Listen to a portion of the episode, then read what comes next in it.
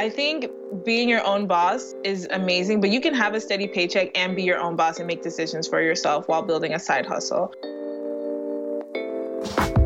You're listening to Side Hustle Pro, the podcast that teaches you to build and grow your side hustle from passion project to profitable business. And I'm your host, Nicaila Matthews Okome. So let's get started. Today's episode is brought to you by Gusto. So, when you work for someone else, you really look forward to payday. But when you become a business owner, you really look forward to finding that great payroll provider. And that's where Gusto comes in. Small businesses across the country love running payroll using Gusto. Gusto automatically files and pays your taxes. It's super easy to use, and you can add benefits and HR support to help take care of your team and keep your business safe. It's loyal, it's modern, you might even fall in love with it yourself. Side Hustle Pro listeners get three months free when they run their first payroll. So try a demo and test it out yourself at gusto.com slash SHP. That's gusto.com slash SHP. Hey, hey guys, welcome back to the show. Today in the guest chair, we have Yelitsa Jean Charles, the founder of Healthy Roots. Yelitsa never had a doll that looked like her growing up. And when she finally did get one, let's just say she was none too pleased. We'll get into that in the episode. Ever since that experience, Yelitsa has made it her goal to make sure that no other children feel the way she did about her own appearance growing up. While in her junior year studying illustration at the Rhode Island School of Design, Yelitsa redesigned the fairy tale character Rapunzel as a brown girl with beautiful, kinky hair. What started as a class project grew into Yelitsa attending an accelerator program and starting a Kickstarter with 674 dedicated backers, and Healthy Roots was born. Yelitsa has gone from not knowing how to do her own hair at the age of 21 to teaching young girls all about their own. Since starting Healthy Roots in 2015, Yelitsa has gone on to be recognized on Essence's 2017 50 Founders to Watch list. She's won the Startup Stampede and most recently won the New Voices Fund pitch competition during Essence Festival. Let's get right into it. So, welcome to the guest chair, Yelitsa. Hi, thank you for having me. I am very excited to have you. You are the first doll maker that I've had on the show. But you know what? I just read your bio before I even get into questions. Give us a peek into your life. Who are you? And what are you up to? Where do I even begin? So, my name is Yelitsa Jean Charles. I am a young black girl just trying to make things happen. um, it's been pretty crazy this last couple of months because I felt like so much has happened at once because um, where I was in 2017 and 2016 with Healthy Roots is so different from where I am today. Um, getting our first investor, winning multiple pitch competitions, finally having my Haitian parents understand what it is that I'm doing, kind of. Um, yeah, so I went to art school where I studied illustration um, at the Rhode Island School of Design, got involved in social activism there with Black Lives Matter, and wanting to bring that type of activism back into my work and thinking about the impact that artists and designers can have. And that ultimately turned into Healthy Roots because I wanted to do something that talked about my identity and my experience as a woman of color and could have an impact on the children that come after me. And I've been doing that for the past three years. Wow. So when do you think you were kind of bitten by this entrepreneurship bug where you knew you wanted to do this, not just as a hobby or, you know, setting up an Etsy shop, no shade to Etsy, but you kind of, you approached this in a full-time business way. Talk about that. I, people ask me this and I'm like, I didn't really get bit by a bug. I got pushed off a cliff Ooh. and like I had to like pull the parachute. I stumbled into it. Like I said, I went to art school. I was supposed to be like a fine artist, like some Kara Walker type of stuff. And as I, you know, continued studying, I realized I wanted to be in children's media and I wanted to focus on, you know, go like my goal was to go to Scholastics or Penguin, um, so like children's publishing, and I was really fueled by this. I've always believed in the power that individuals have and the fact that we should be always working towards impact. Um, even in like college, even before college, I would write in all my college essays about the the power that artists have, creatives have, and the fact that we're able to inform society and educate people through our work and through the representation and opportunities that we have to like represent all different aspects of life. And that's that and so entrepreneurship just became a tool for me to do that a tool for me to continue educating people and creating the change that i wanted to see because healthy roots for me is not just a physical product it's about the impact that we have on children through creating a diverse representation of themselves now, I love that you say that because recently I was at a conference and I heard a quote. I wish I knew it verbatim, but essentially it talks about when you don't see your story represented, then it's almost as if you don't exist. Mm. And that resonated so much with me as someone who's creating this podcast to share our stories because it's it's so true. You don't feel as if you exist. And you talk about having that experience of never seeing a doll that looked like you when you were growing up. Yeah, actually, when my parents tried to give me a black doll for like Christmas when I was little, I like unwrapped it and I instantly started crying. pretty and like you'll yeah. ask mom, I'm like, yeah, she did, she yep, did. Yep, yep. It was pretty bad, and it just goes to show how just how much of an impact that kind of stuff has on kids. And so I use entrepreneurship more as a tool. It wasn't that like I was bitten by you know like oh I started selling and I saw an opportunity. It's like no, like I wanted to create a difference, and entrepreneurship is my way of doing that by like getting into this system and using it to help make this change. So, what were some of your first steps now? You know, in your bio, we heard a little bit about that grant that you received and how you started exploring a bit there. But can you break down what was that process really like? I think that the school that I went to in particular was able to plant the seeds to help like and give me the tools to pursue entrepreneurship without realizing it. So going to an art and design school, they're constantly making you think and learning how to problem solve creatively. And so a lot like all of our assignments were like you're given these and these tools, you have to execute on such and such task, make it work. And just from my own background as a child, like coming from a low income family, like always having to like figure things out on my own. And so my journey, like that was my journey was like learning how to ask the right questions and seek the information that I needed in order to continue going. So I was doing a lot of research. I was Google is your best friend. I always tell people like Google things. Like that everything is on Google and like being open to acknowledging what you do and don't know. And that's another thing that I really credit my school for helping me realize and like own is like it's okay not to know things so long as you're trying to learn. And did you ever consider another outlet, another way to accomplish the same impactful mission that you were on other than dolls?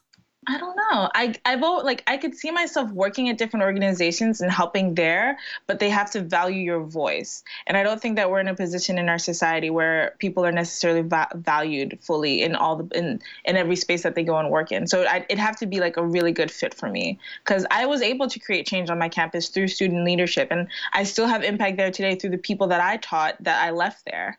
So that's the only other capacity that I could see myself making change. Okay. So you are in the supportive program at Brown University and you get into another accelerator program. When did you start the Kickstarter? And at that point, did you just have a design of your doll or were you actually starting to physically make it? So I started the Kickstarter in my head like when I started Healthy Roots, when I like applied for that initial program at Brown University in the fall, um, in the winter of 2014 that's when I was like, I'm gonna do a Kickstarter, and everyone was like, No, you're not. And I was like, Yes, I am. like, do not tell me what I can and cannot do. Um, so that's when I started the Kickstarter because it just is inherent to me that like you don't just create a Kickstarter and expect it to get funded. You have to do all the due diligence behind the scenes and like know where your money is coming from beforehand and build up an audience. So from then on, I was building my audience through my social media platforms. I was having conversations about race and gender and about toys and representation through my Facebook, through my Tumblr, which I like was able to build up a lot of followers and like have my friends who had really large art followings read blog and reshare my things. Um, so that's what I was doing through my program at Brown, through the accelerator at MassChallenge, finding my core audience because I think one thing that a lot of people do is they expect their friends and family to be their consumers and they're not. You have to go find the people who are actually looking for your product and they will support you. And who were those people? Were there particular mom groups that you honed in on? So we looked at natural hair groups and there was an overlap with like mommy bloggers as well. And we found that the consumers that purchased our product the most were white mothers with biracial or transracial adopted children. Interesting. So, okay, Yelitsa, so I want to take it back a little bit because although I, I kind of understand your journey and where you're going, I still don't have a sense of how this came to be as far as how you physically made your first doll. Did you sell it on a website? Was there a team involved or were you in your basement making dolls yourself? Okay. Uh, no, no, no, no, no. That's the funny thing is like people to this day, when I like carry the doll around, be like, did you make this by hand? And I was like, no, I did not. you really think I'm just making plastic dolls out of my basement? Like, I don't know. I really don't know. so the first doll was it was that's where Healthy Roots started was in a class and it was called 3D illustration and I was tasked with the assignment of redesigning a fairy tale character. And so I chose to recreate Rapunzel. And I turned her into a little brown girl with kinky curly hair. So like I sculpted it out of clay. It was like aluminum base and sculpey clay. And then I made a wig and I painted it and I like created her clothing and I presented her to the class and everyone was like, This looks like a doll. And I was like, It does look like a doll. That's interesting. And that's where it started. Wow. And then did you start duplicating those or was it just like, okay, let me first get money before I can start making these at scale? So from there, I did the research for the fellowship at Brown University. So I did research behind like solving the problem. It wasn't even about the product yet, but it was about the idea of the product that I wanted to create, it, which was diverse dolls with different skin tones, facial features, and hair textures that are not only just brown, but are educational, like create the opportunity to teach you how to do your hair. And then from there, that's when we got into like building out the brand and the product. So finding a 3D modeler to take my sculpts, like we scanned them and like editing them in Rhino or CAD to like you know, make a finished product. No, I think it was ZBrush to like make the finished product, which is funny because I took one of those classes and I immediately dropped it. it was really hard. I'm not I'm not a 3D modeling person on a computer. Hand, like by hand, I can sculpt. Um, so I was creating these things by hand and like doing the illustrations and designing the characters myself, making the logo. I actually I used my curriculum in school like build my company. So I would look at the courses available and I'd be like, what do I need for my company and what do I need to add to my skill set as a designer? And I'd be like, okay, cool. There's a branding and marketing class. I'm going to take that class and I'm going to ask the professor if I can just work on healthy roots. And they they would say yes. So I, I always like I always tell people ask don't say no before you can say yes. Ask your professors because they want you to grow and they want you to be passionate about any assignments that you're doing. And if it's an opportunity for you to work on your company, do it. Yes. And I love the fact that you touch on this. You know, one of the things my husband and I always lament is, man, we wish we were thinking like this in college or even in business school, like we would have done things so much differently. It would have just been about our company and learning as much as possible about marketing and making our company the best thing ever. So I love that you started doing this in college. Well, the thing, the funny thing about that is that college kids will come up to me and be like, well, you know, I'm thinking about starting business. I'm like, no, do not do it in college. Why is that? Um, because while it was fun and it I think it set me up on a really good path. I think it's so much more important to develop really strong roots in your like your like focusing on your education. You go to school to learn and like it was stressful for me cuz I did the Kickstarter in between my junior and senior year and now I'm trying to focus on fulfillment in the middle of my senior year when I'm supposed to be looking for jobs. That's crazy. And I think it's really important to just, you know, build up your resume and your skills. Well, I come from a design background, so it's really important to build up your resume and your portfolio so that you can like go into the workforce and get some experience out there and you know pocket some money so that you can reinvest it into your company so i think there's there's several paths you can take and i wouldn't recommend mine unless you wanted to do it That is a good point as well. So, you know, one of the things I find, and not to take this interview, of course, but I can't overstate the benefit of some working experience. Now, as much as, you know, we go through trials and tribulations, especially as Black women in corporate America, there is something to having that experience of dealing with the politics, as crazy as it is, and just being refined. Um, I find that in hiring people, there's a difference when someone's had some years in a corporate environment. So with any path, you know, there's pros and cons. Yeah. Is that in some. Yeah. And a lot of the people that will come up to me are also, you know, people of color, some of them from low income backgrounds. And I'm like, listen. we're, yeah, we're going to talk about this. Let's talk about this. Pay your bills. Pay your bills. Paid the bills. How it's getting done. But before we do that, I also find it really interesting that in creating healthy roots, in taking time to do research, your focus was in not just creating a pretty doll, but an educational doll. Let's talk a little bit about that. You know, there are other people now with this concept of creating dolls that reflect African American little girls, but what is different about Healthy Roots? So what's different about Healthy Roots is the value add that we create for parents and children. We're creating an experience. We're not we're not a physical product company. We're an experience brand. And that's what a lot of toy companies are. Is you're selling an experience for children by creating a product that like is either, you know, visually like educational, like focused on science math. It's about what they're doing with that doll. What are they getting from it? And so for us, we always talk about how the problem is that people are just creating brown dolls as if it's enough to paint doll brown and for expect a child to see themselves in it. It's not. You have to do so much more than make a brown doll. And so what we're doing is we created a doll that has specific hair fibers that like you can wash it, you can you know put shampoo in it, you can braid it. And in addition to that, we have a book that's an illustrated guide called the Big Book of Hair that teaches natural hair care step by step. So it has the science in it. It talks about porosity. It talks about your hair texture. It talks about the products. It talks about protective styling. It shows you how to do the different braids, how to do the Havana twist, how to do all these different things that we didn't know how to do when we were growing up because we want kids to have those tools so that they can love their hair. Now, I you know I love this, but I mean that is so genius. You know why?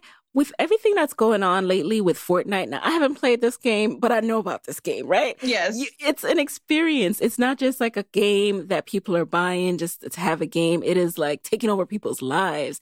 And I like that your company, you're forward thinking. You're thinking beyond this physical product, but how can we make this a part of people's lives? Yes. Imagine if we had a doll growing up that taught us about, or, or that we could practice like, you know, protective styling and our hair is part of our core and a part of our lives and how we present ourselves in the world and how we're able to maneuver through situations. So imagine if we started that prep early on. Yeah, and that's what a lot of the toy companies that have had incredible success and are still thriving today have done. Like my mentor Maxine, she's the founder of Build-A-Bear. They have an incredible model where they've created an experience for you when you come to the store. You're selecting all the different ingredients for your bear. There's a little heart that you're making a wish on that you're putting inside the bear. Those are the things that create value that can like that make consumers want to purchase your product. Oh yes. And you know, you slid that in there, but we're going to have to talk about this mentorship. So, as hard as this path has been, I can't give you enough praise because you have been very smart about it. And where you are at your age is not something to take for granted. Like there are a oh lot oh of God, people. I feel so old. what are you, the girl? don't tell people how old I am. I actually don't know. I just know you're younger than me. So to be here, to be working with these kind of mentors is incredible. So let's, you know, take some time to talk about that journey. So when did you know and how did you go about finding that mentor or knowing which pitch competitions you wanted to enter or which incubators you wanted to apply for? So at first, I had no idea what I was doing. I was just like, I need money and I need people to tell me things. Where can I go? and that's how I ended up at MassChallenge in Boston, which was actually really helpful. Um, and any of the mentors that I've collected along the way have either been because of like school, they were connected to me through school or mutual contacts, or they saw me pitch or they read an email that I was like featured in and they reached out to me or I went to an industry event that like I do research about events and spaces that are particularly relevant to me. So it's either you know kids educational products toy fairs um, natural hair events parent events and I will connect with them there. And I like I look beforehand like who's going to be there what companies are sponsoring and doing my research to figure out like okay do I need to be there or not? And then collecting business cards. I actually I went to Toy Fair my senior year, which was 2016, and I got the business card of Debbie Sterling from GoldieBlox and just held on to it because I didn't have anything to ask her yet. I didn't have anything to contribute. And then just a couple months ago, I saw her being on, I saw her featured on TV recently with um, another young girl who had a doll thing going on. And I looked, I looked for her business card, which I always keep, and I emailed her. And now she's also one of my mentors. So I just, I just collect and I keep track I don't have like a official CRM system, but my brain is that. Like I always know like people's industries, people's specific skill sets. I do the, the the five degrees of separation. Like it's also like like my Facebook is part of my network. It's like I know who's connected to who and who knows has access to such and such opportunities. And so it's like building your network is the most important thing I can advise people to do. And just like always being like honest about what you need and not being afraid to ask for help. Right. I was just about to ask. So when you, you know, meet someone and you don't follow up right away and then you pitch them, that takes some finesse, right? Because some people don't want to feel like, oh, what does this person want? So clearly you have that finesse. So I need you to share those tips. I don't have finesse. I just I just know when to bother people and when not to. because it's like just because you get someone's business card doesn't mean that that's the right time to have that conversation right. with them. What traction have you had? Do you have anything that they can help you with at all? Because it's like you can't ask them to help you. You have to give them a call to action to help you. Ooh. And you have to have a relationship behind that as well. What, what's an example of a call to action? Are you like, hey, I'm in this incubator. I've already done XYZ. And now it would be awesome to hear your perspective having, you know, created Build a Bear and made a purpose driven company similar to what I'm building. So Maxine actually reached out to me because of the Venture for America Fellowship. They put me in one of their newsletters and she just wanted to help you know with any needs that we might have. So my call to action to her is like me so the the thing about call to action is like you have to understand your needs. So you need to sit down and you need to write out what am i working on? What are my deadlines? And what am i missing to to meet such and such goals? And so when i go to like my mentors who have experience with manufacturing i will talk to them like hey i'm going to china in 2 weeks. I wanted to understand more about establishing a contract with a manufacturer. Can we hop on the phone for 15 minutes Love it. Very specific. Very helpful. Because yeah. the uh, more specific you are, the more they can help you. Yes. You need to know what you need to know from them. oh yes. Oh yes. There's nothing worse than getting a oh, I just want to run something by you. What? No. What do you want to run by me? I only have so many hours in the day. what do you want to talk about? like I'll get those emails from people who yeah. are just like starting and I'm like, I want to help you, but you're not making it easy for me to help you. get to the point, folks. Okay. Yeah. Hey guys, it's Nicaila here with a quick word from our sponsors. Hey, side hustlers. If you have already started your business or are getting ready to, you probably know that small business owners, we wear a lot of hats. And some of those hats are totally fun, but if we're being honest, some of them, like filing taxes and running payroll, for example, they're not so great. That's where Gusto comes in. Gusto makes payroll, taxes, and HR actually easy for small businesses.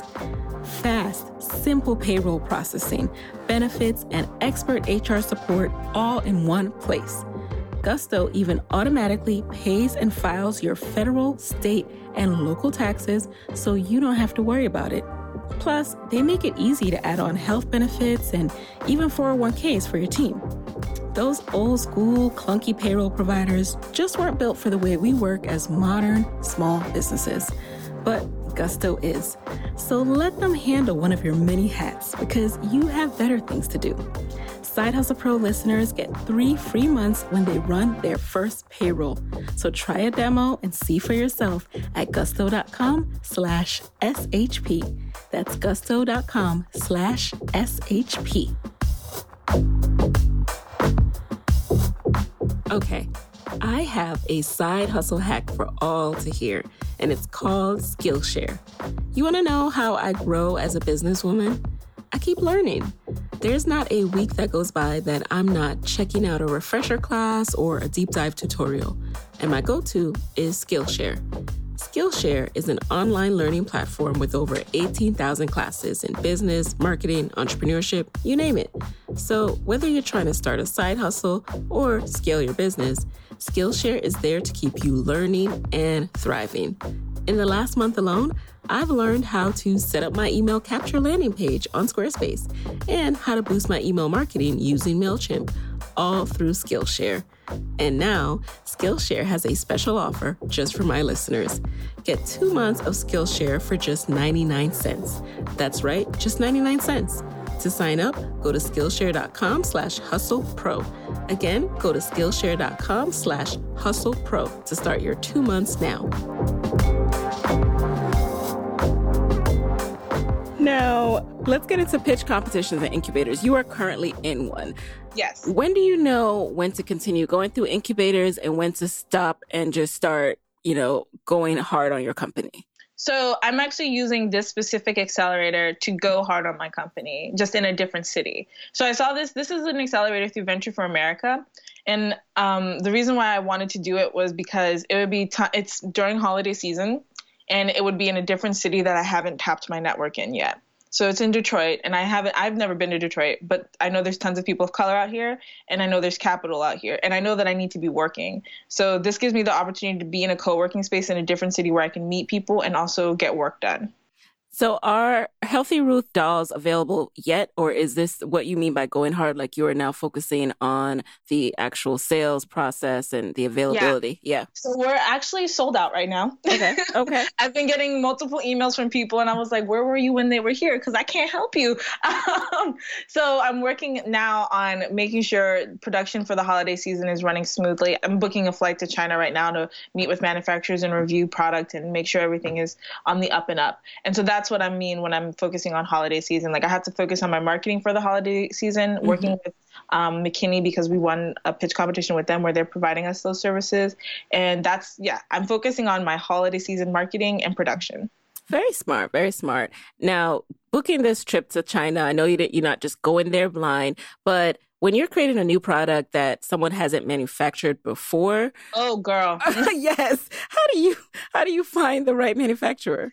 I literally just tweeted about this the other week when like because like people saw me on the phone and i have this bad habit of like clapping my hands when i'm talking to somebody because i was like i told y'all the hair has to be like this. Like so hard. Because it's like i sent you the sample. Mm-hmm. you send me back a sample that's nothing like what i sent you and I'm wondering, like, do your eyes work? Like, did you run it underwater? Like I told you to? Like, are we speaking the same language? Like, I know we don't really speak the same language, right. but I feel like I've done everything in my power to help you.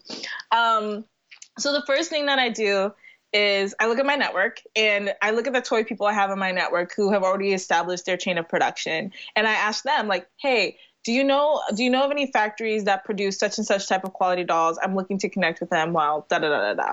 And they'll make introductions for me to either agents or people that they've worked with before. So you always want to go through verified folks. So these are companies that are, and the reason why that's good is because if you come through them the companies will be less likely to screw you over because it's like I will tell them that you delivered a poor product to me. yeah, so that's how I do it. Okay. And how are you surviving during all this? Now, we touched on this with your advice to current college students, you know, paying your bills. Are you using pitch competitions and, you know, funding yourself that way both for the business and for living expenses?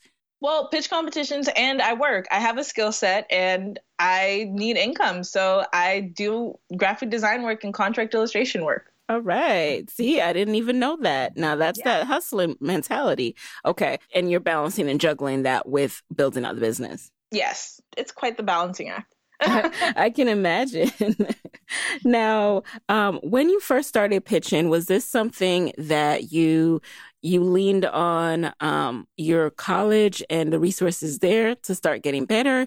You were recently selected as was it the New Voices Fund pitch competition winner? Fund. Yes. Yeah. Um, so, how do you prepare for those kind of opportunities?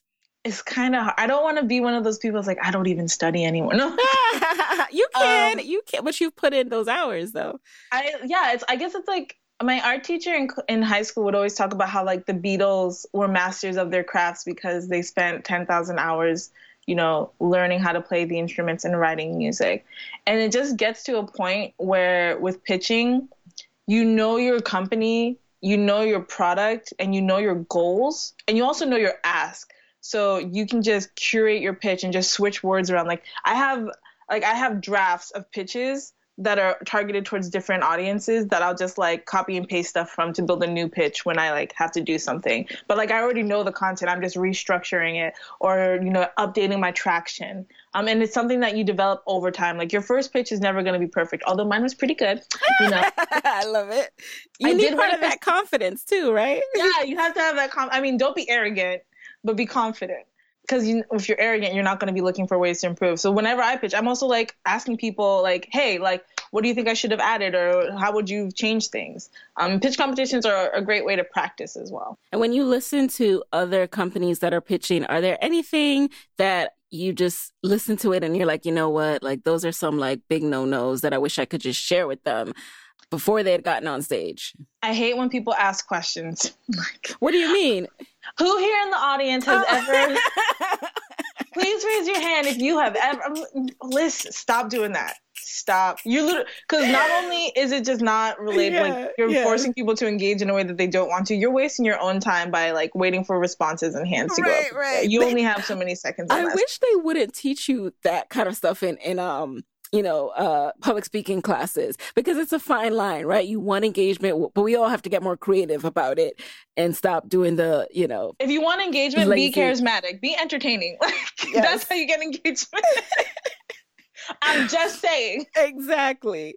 Alrighty. So now, what are some of the mental barriers that you have had to overcome in being an entrepreneur and in starting your business? I actually had a conversation, I think it was yesterday or, or two days ago, about how people will sabotage themselves because they're afraid of success. And I've had my mentors tell me like, Yelitsa, I think I think you're sabotaging yourself because you're you don't want to be successful. And I'm like, I don't know what you're talking about. That's a uh, word. but yeah, I've definitely you know delayed applying to things because you know I didn't because it's like the fear of rejection. You have to get over that fear of rejection.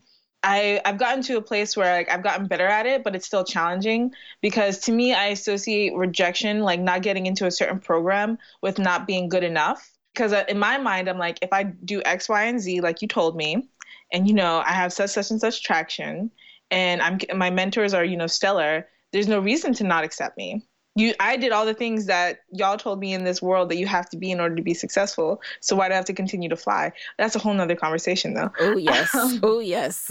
but yeah, so I've gotten to a point where like I've had conversations with like VCs and people at certain programs where like they've been honest with me and they said it's not you, but it's like the industry or like what people are looking for. Everything is subjective. And so that's one thing I had to realize is like it's a lot of stuff is subjective. That is so, so true. I mean, especially people who are high achieving. You're so right. When you come across those those closed doors and you're like wait a second. Doors continue to open for me. Why why don't you want to open your door for me? And even though there's a door next to you that's open you can't stop looking at that closed door like why? Why yeah. didn't you want me?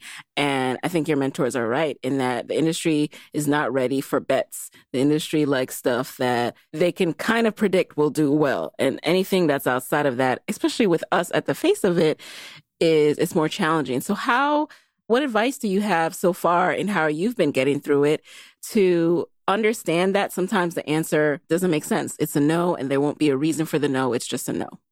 Do you, boo? Just do you. you know what? Build your company, make your money, mm-hmm. and then when they come back trying to write you a check, tell them you don't need them. Exactly.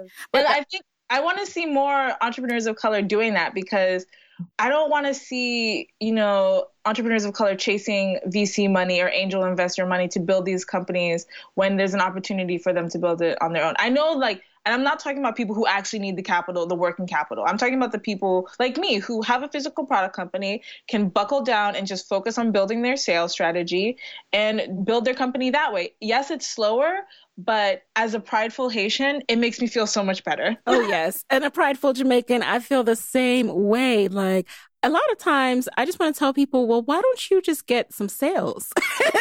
well, why are you going to that VC? Um, so I agree with that. And yeah, they will come. They will come knocking when they see that success. That's uh, something that I've talked about recently is like not chasing things because and that's any aspect of life that's you know work that's personal life it's like if somebody wants to support you if somebody wants to write you a check if somebody wants to text you back if somebody wants to hang out they'll let you know Mm-hmm. You won't have to ask multiple times. You nope. won't have to follow up multiple times.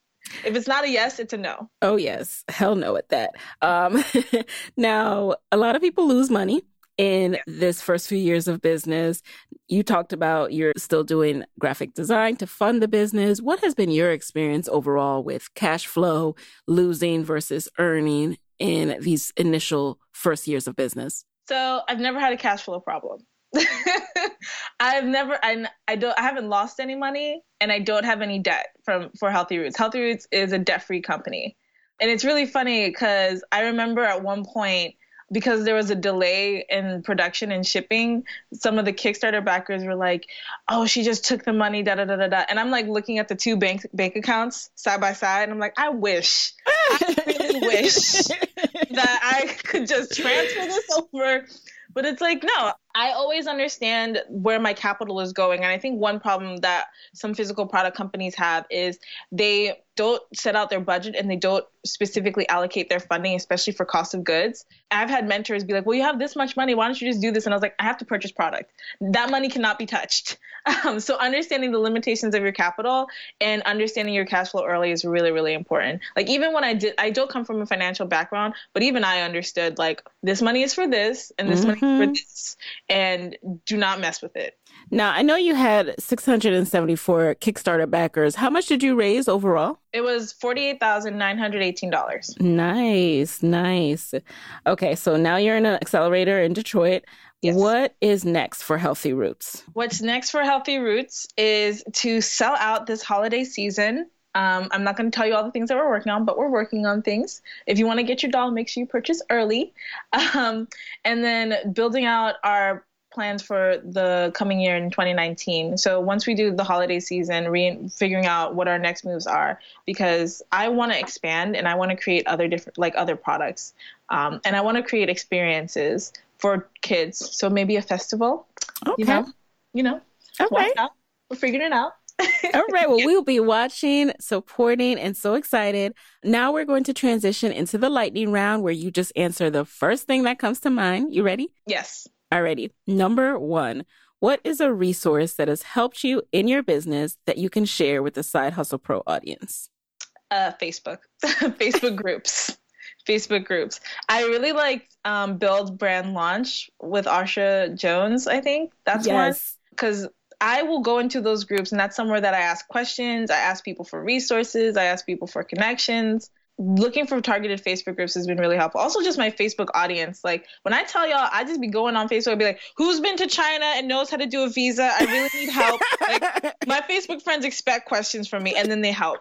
Love it, and I yes love Arsha's group. She's been on the show, so I will link to that. Number two, what's been the best business book or podcast episode or event that you've consumed this year? Event? Oh, I don't really go to business events. I went to Inc and then I've been to Blavity events. I will say that my mentor's book about Build a Bear was really, really good. But podcast episode, I would have to recommend the startup podcast featuring Backstage Capital. Oh yes, I love that. That yes. one was really good. Like Arlan's my VC, and I didn't even know those things. yes, like, texting her like, "Girl, what?" Yeah, that yes. was really good. I will link to that, you guys. That is a Side Hustle Pro supported podcast. Alrighty. Number three, who is a Black woman entrepreneur that you would want to trade places with just for a day and why? If I'm being unrealistic, I would say Beyonce or Rihanna, just like in a fantasy world, because I want to see how much of it, how much of a role they play in the, their products and their and their brand and representation. But in a realistic world, I'd want to trade places with Morgan DeBaun because I'm I want to see the ins and outs of Blavity and like how that's been built. Yes. All right. Number four. What is a personal habit that has helped you significantly in your business? Um, being unapologetically me. Um, I like I'm not afraid to say exactly what it is. And that's something that I think would benefit a lot of people is like owning that and like because I feel like in the past I used to censor myself or you know try to play the game, but then I realized either you're gonna like me or you're not, and either you're gonna help me or you aren't. So if even even if I do all those things, you could still not care.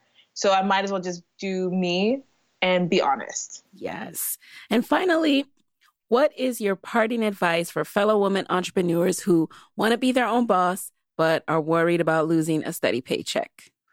Don't let anybody rush your process. Don't let anybody rush you. And there's nothing wrong with having a steady paycheck. I feel like I feel like we're having conversations about that on social media about the stigma of like entrepreneurship and people who have 9 to 5s.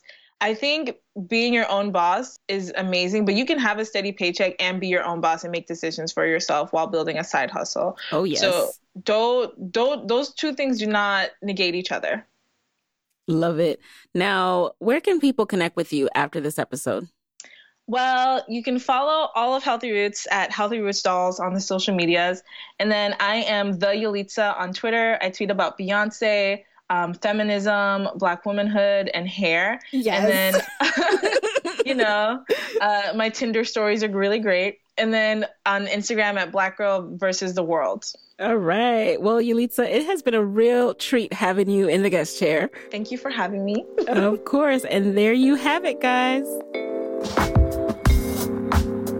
Hey guys, thanks for listening to Side Hustle Pro. If you want to hear more from me, head on over to sidehustlepro.co forward slash side hustle corner to get my weekly side hustle diaries chronicles about my own journey from passion project to profitable business. And if you want to find me online, I'm at Side Hustle Pro on Instagram, Twitter, and Facebook. Don't forget to join the Side Hustle Pro Facebook community. Go to sidehustlepro.co forward slash mastermind. And as always, if you love the show, do me a favor and subscribe, rate, and review on iTunes. Thanks, guys. Talk to you next week.